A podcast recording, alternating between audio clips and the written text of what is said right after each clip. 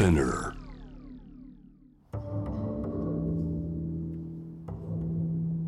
藤原新也、新東京漂流。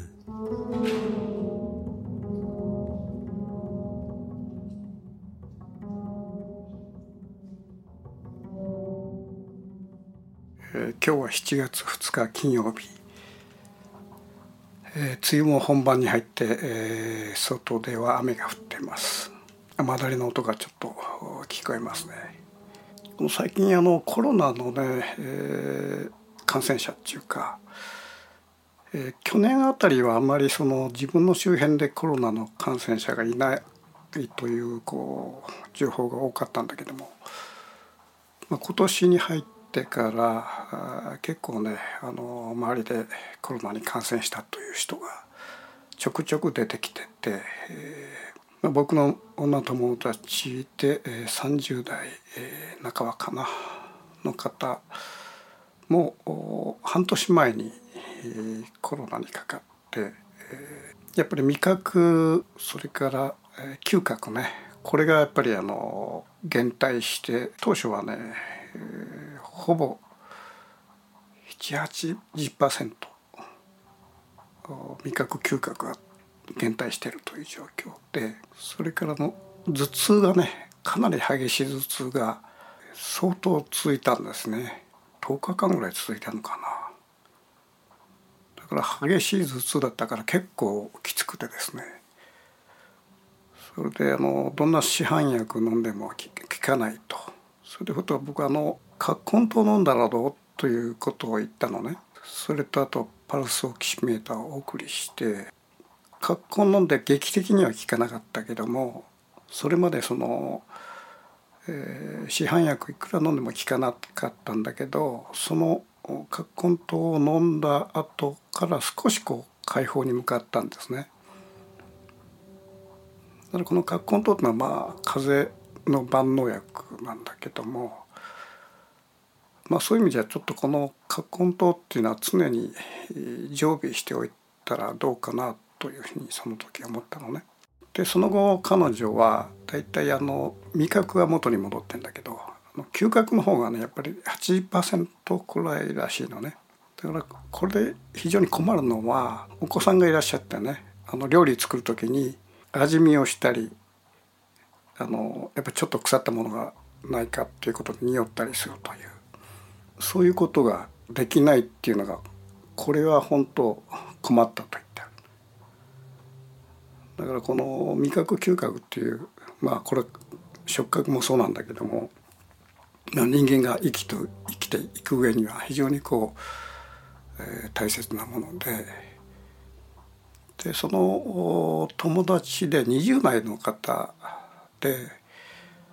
っぱ同じ時期にコロナにかかって、やっぱりこれこの方も味覚嗅覚が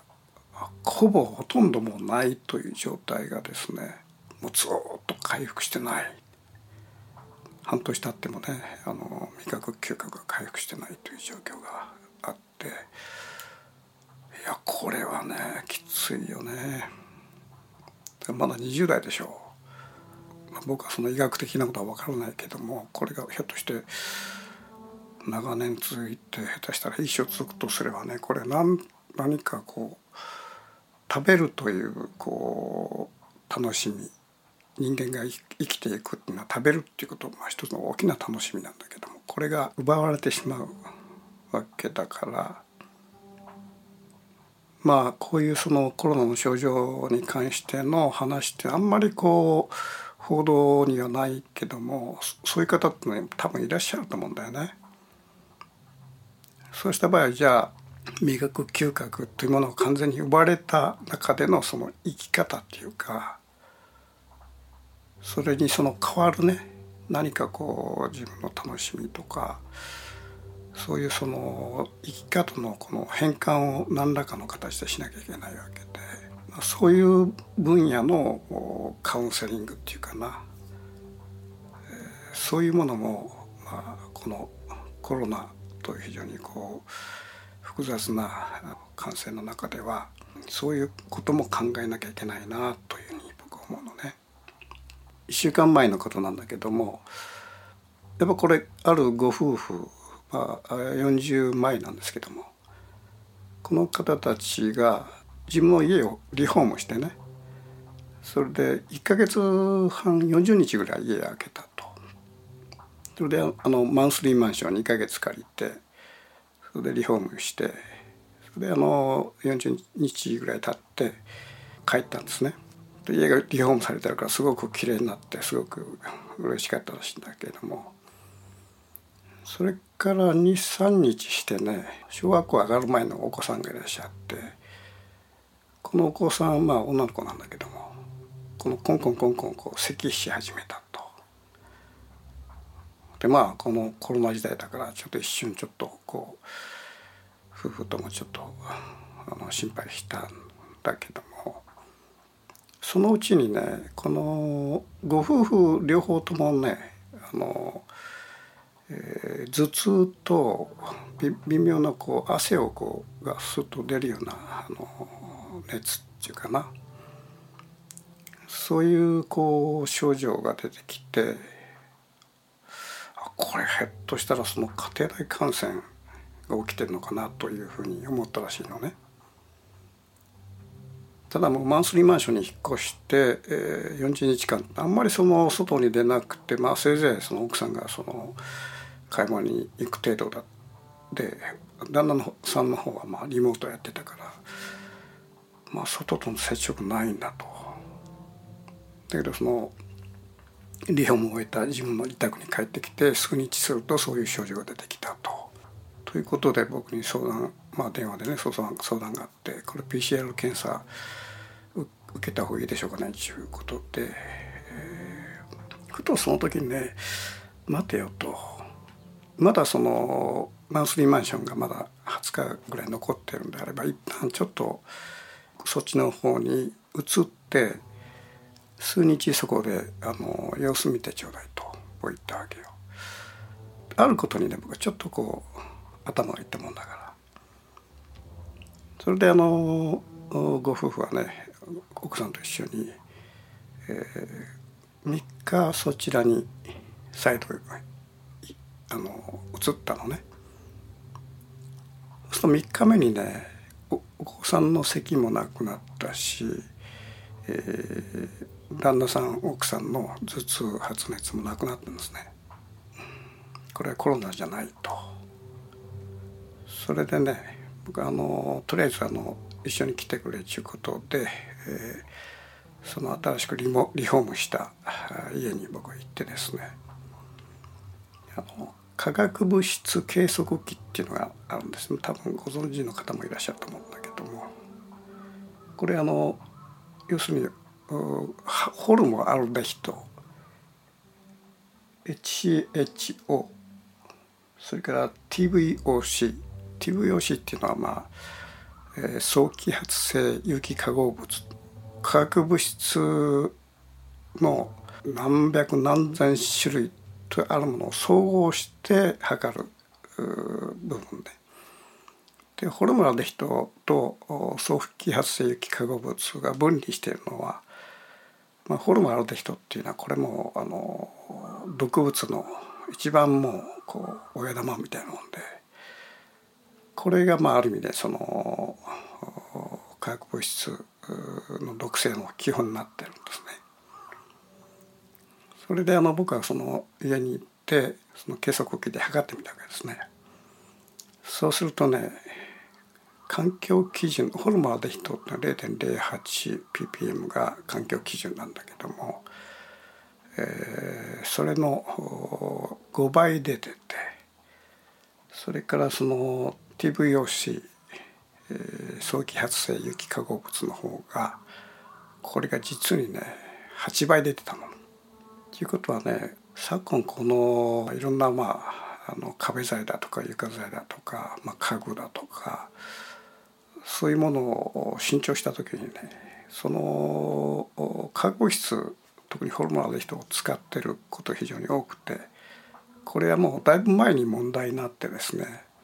そういうものがシックハウス症候群を誘発するということで、環境基準適合品というあの製品のこうコードができたんだけども、これがね、あの意外と抜け道が多くて、そのフォースターがついてるものであっても、えー、結構ねあの化学物質が出てることがあるんですね。それでこれはちょっとやばいなと。だから当初はあの、まあ、コロナかと疑っていたものがそうじゃなくて化学物質だったと。まあ、そういう意味ではね、あのこのにじゅういっせいき今日におけるその人間のに対するこの脅威っていうかな、これはやっぱりあの微粒子の世界ですよね。まあ、ホルモンアデヒトもそうだし、えー、放射能もそうだし、ウイルスもそうだし、だから農薬もそうですよね。だからこの微粒子のクライシスっていうかな、こういうものが今時代の一つの主流になってきていると。まあ、ウイルス、まあ、コロナウイルスっていうのはまあ世界に分布して、まあ、あまねく行き渡っているわけだけども、それが体内に入らない限り発症はしない。ある意味でそのピンポイントなんですね。だから放射能の場合も原水爆実験がまあものすごい量で行われているこの地球上では、ほぼ薄くは放射能というのはもう全世界に行き当たっているということらしいんだけども、えー、ただそれでもやっぱりまだら状に非常に濃いところと、それから薄いところがある。農薬の場合は、まあ、これもまあ世界に分布してるわけだけれども、これはまあものを選べばある程度回避は可能だということなんですね。ただこのね、えー、ご夫婦が体験したその化学物質ホルモンアデヒト、それから早揮発性有機化合物というこの環境に、あらゆる環境にね使われているその化学物質っていうのは、まあ僕の感覚ではね、コロナウイルス、放射能、農薬、それからホルモンアデヒト、これがホルモンがアデヒト、その化学物質が、ね、一番これは、えー、あまねく人が経験させられるかなり大変こう危険なね危険な物質だと思うわけです。まあ、そこでこのコロナ時代に、えー、初めてまあえー、注目されたものがマスクということなんだけども、えー、このマスクに関してはね、あのー、じゅうねんまえの東日本大震災の原発事故の時に、えー、僕は結構福島に何度も通って、えー、時には原発のねもう正門の前まで行って相当線量の濃いとこまで行ったという中でですね、やっぱりマスクは当然必需品ですよね。それから防護、防護服とか、だからあの当時まあいろんなマスクの研究して、えー、最低でも エヌきゅうじゅうご マスクというものが必要だったわけですね。だからこのじゅうねんごにこういうコロナの時代になって、当時の エヌきゅうじゅうご マスクが段ボールいっぱい残ってるような、そういうその仕事の中でやってきたもんだから、マスクに関してはね結構ねあの詳しくて、まあ、去年のあのダイヤモンドプリンセス号の騒ぎのあったほどなくしてですね、まだマスクっていうものがあんまりこう注目されてなかった時期に、えー、僕のキャットウォークというサイトで結構詳しく紹介してるんですね。例えば、まあ、布マスクから始まってオーガニック製の布マスクだとか、それから不織布のマスク、それからサージカルマスク。サージカルというのはまあ手術という意味ですね。手術用のマスク、これさん層になってるんだけども、それから エヌきゅうじゅうご マスク。この エヌきゅうじゅうご っていうのは、まあ、あの ゼロてんゼロいち マイクロの微粒子を きゅうじゅうごパーセント をカットするということなんだけども、 エヌきゅうじゅうご マスクの排気弁あるマスク、排気弁ないマスク、それから エヌひゃく マスク、これは裏側が全部ゴムになってもう顔に密着するようなもうかなりごっついやつなんですけども、それからカーリネタとしてはそのフィギュアスケートの羽生さんが装着して割とこう有名になったクレバーマスクっていうのがあって、これ結構高くてですねいちまんえんぐらいするんですよ。それもそのままちょっと取り寄せて、えーまあ、画像付きで全部紹介したんですね。それからそのちょっとごっついんだけどエスプリ防塵マスクっていうのが、これあのまあ要するにガスマスク的な、ね、あのゴム製なんだけども、これあのイギリス製ですね。でこれ結構ねなかなかかっこよくて、えー、これおそらくね エヌひゃく 相当の性能があったりするんですね。まあ今ではねもうほぼ日本では ひゃくパーセント 街に歩くとあの皆さん マ, マスクしてるんですね。今街に出てみるとねおそらくまあ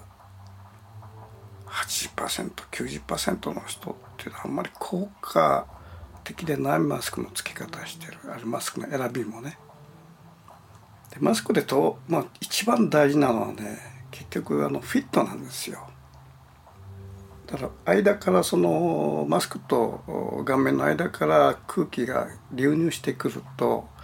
いかなる高性能のマスクも意味がないんですね。だから僕は、僕は原発のねこの取材する時も必ずフィットテストをして、えー、があの外から空気が入ってこない、まあ、そういう意味で言えばねマスクは皆さん ひゃくパーセント 近くしてるんだけども、まあ、装着の仕方があまりにもねあのずさんっていうか、まあ、時によってはそのウレタンマスクとかねあの、まあ、いわゆるデザイン化したその画像をこうインプリントした布マスクだとかしてるの、これはもう、まあ、あのあんまり意味がないんですね。それからの最近テレビとかサイトで結構大々的に宣伝してるあの分子マスクっていうのがありますよね。これはあの大学教授があの発明したその非常にあの分子レベルの繊維を通してそのあのウイルスをプロテクトするっていう構造なんだけども、確かにまあこの宣伝の内容を見てみると相当細かいあの繊維質なんですね。でこれちょっとあのどういうものかって取り寄せてみたんですね。そうするとねこれがねひどいもんでねあのいわゆるノーズクリップがないんですよ。あのノーズクリップっていうのは要するにあの鼻の一番そのノーズの両脇にあの隙間ができる、ここが一番弱点なんだねこのマスクは。でノーズクリップはもう必須なんだけども、この分子マスクにはノーズクリップがないというのはね、この分子マスクというのはひゃっかい洗って使えるというのが売りだから、多分これノーズクリップ入れるとひゃっかいも洗えないんですね。ということで、まあ、ノーズクリップをなしにしてんだけど、これ装着してみるともうこの鼻の両脇から息するとどんどん空気が入ってくるってとんでもない代物でね、まあ、こういうまがいものがねあのこのコロナ時代にはいろんなところで出てきてると。微粒子の脅威の時代では、まあ、ちゃんとしたマスクをきちんとした装着の仕方で、えー身につけるというのはまあ必須になってきてるんですけども、このまあウイルス、放射能、農薬、ホルモンアテヒト、このねウイルス、放射能、農薬に関しては、まあ、僕個人はある程度そのマスクっていうのはかなり有効だと思ってるんだけども、シックハウス症候群ですね、このさっきあのご夫婦の家族が直面した環境における化学物質というのは、僕個人の経験ではねマスクはおそらくこう効果がないと思ってるんですね。ここからがちょっと本題なんだけども、えー、僕の経験ではという僕が今話をしたんだけども、あの僕個人がねこの、えー、にねんまえのにですねこの強烈な化学物質にさらされてしまったという経験があるんですね。でこれは僕の新宿の方のにじゅうじょうのアトリエのカーペットが結構傷んでるもんだから、えー、ある時その、その前の年のねじゅうにがつにあのカーペットを交換してもらったんですね。それで、えー、交換した後に朝方じゅうじごろかなえー、その部屋に入ったらかなり強い化学臭がしてたんですね。まあこれよく何かこう施工した後に接着剤の匂いだとかそういうものがあるわけだけども、なんかそれがねすごくこう嫌な匂いだったんですよ。体にスーッとこう浸透するような、あこれちょっとまずいなと思って窓を全部開けっぱなしで空気をこう変えたんですけども、ちょうどあのいつも食べてるカツサンドを開けて食べたですね。そうするといつも食ってるカツサンドがね全く味がしないんですよ。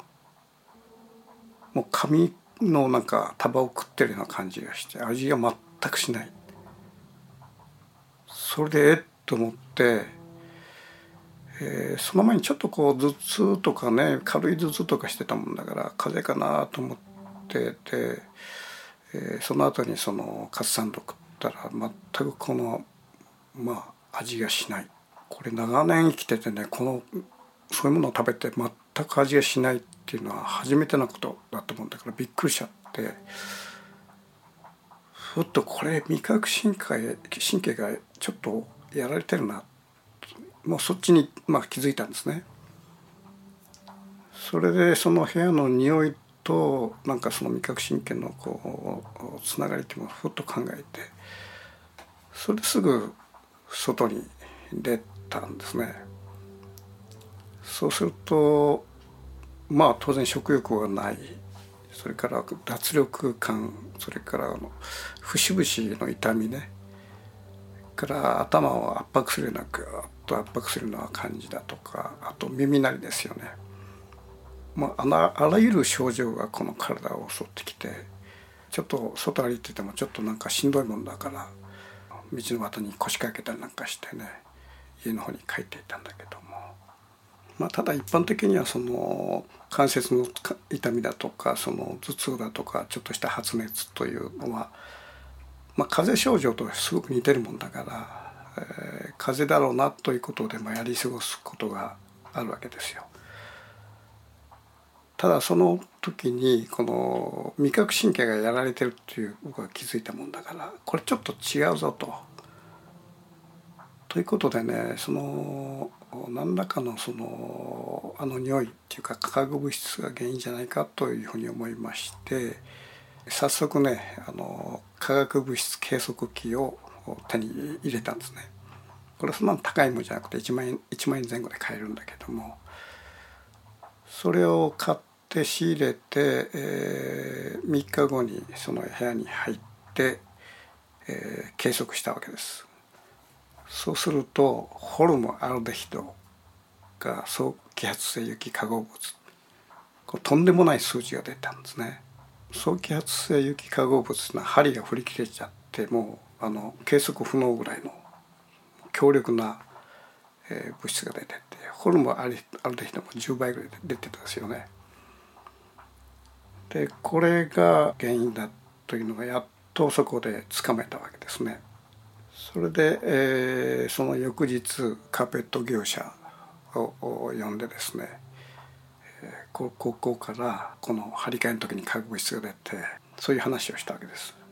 でその業者はねそのいつも使ってるその接着剤を使ってるわけですね。でこのカーペットは通りというメーカーのまあ一応一流メーカーのカーペットで、彼が使った接着剤溶剤はですねエコロイヤルセメントというものを使ったと。でこれはあのカーペットのそのカーペットの指定溶剤というのがあるんだけども、指定溶剤でなくてワンランク、ワンランク下のねあの接着剤を使ってるんだけども、データを見るとねフォース、フォースターよっつの星ですね。フォースターはあの環境基準適合品になってるんですね。だから業者も安心してそれを使うわけ。多少安いからむしろ便利だし、その乾燥も早いということでこれまで使ってきたと。ただそのフォースターで環境基準適合品でありながらものすごい数値のそのを弾き出したわけですよね。で実際にそのそれによってかなり体にダメージを受けたと。業者もねそれびっくりして、えー、じゃあ自分のとこでテストしていますということで、そのエコロイヤルセメントというものを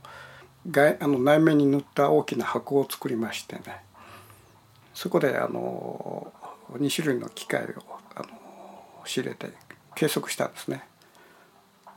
うすると全く同じ計測値が、ほとんど似たような計測値が出て、あの業者も業者もびっくりしてて、ということはね、この日本という国ですね、この日本という国家の行政というものが作ったその環境基準適合というラインっていうかな、これ実にいい加減なんですね。これ何らかのね、こう、まあ、行政と業界の何らかのこう癒着っていうかな、そういうものが多分あるんだろうし、例えばその外国から、えー、来る旅行者の、えー、旅行のパンフレットですね、例えば日本の農薬っていうのはこの、えー、野菜の農薬非常に濃いから、えー、気をつけるようにという、えー、小さな正し書きがついているようにですね、日本のこの毒物に対するこの規制っていうのはおそらく世界で一番緩い部類の国家だと思うね。まあ、そういう意味でこの環境における化学物質というかな、おそらくねコロナウイルスだとか、えー、放射能だとかの、まあ、当然農薬ね、こういうあの超微粒子物質の毒物による汚染っていうもの、えー、最も日常的に僕らが直面している微粒子っていうかな、これがあのやっぱり環境のねホルモンの人をクソ気圧という化学物という化学物質だと僕は思ってるわけですね。なんかちょっとリニューアルしたと部屋を、あるいはちょっとあの、えー、賃貸である部屋を借りたと、あるいはまた新築なんだかの形で家を新築したと、あるいは家具をどっかから買ってきたと、そういうそのごく日常的な世界にホルモンある人だとかそういう気圧という化合物っていうのは疲れてるから、まあ、そういうふうにところにさらされた場合ですね、なんかちょっと頭痛がするとか、ちょっとの喉がいがらっぽいとかね、そういうちょっとあのこう節々が軽く痛むとか、そういう症状が呈してても、それがその化学物質との因果関係っていうのはまず頭にいかないんですね。多分このちょっと疲れ気味だとか、あのあちょっと風邪気味だということでちょっとずっとスルーしていくケースが多いわけですね。ただこの化学物質っていうのはそのまあ即そういう症状が出るんだけど、それはずっとこう蓄積していくんですね。だから長年それがずっと蓄積していって、このまあいろんなこう疾病、がんだとかそういう疾病につながっていくわけで、まあそういう意味ではね、僕はねコロナ以上に怖い世界に僕らは取り囲まれているというふうに僕は思ってるわけね。で僕はまあ身をもってにねんまえにそれを経験して、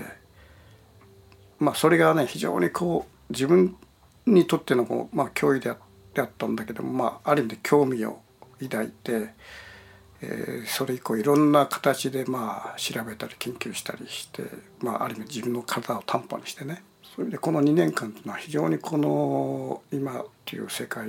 をに直面したにねんかんだったんですね。まあその話をね、まあ、来週もちょっとしてみようかなと思います。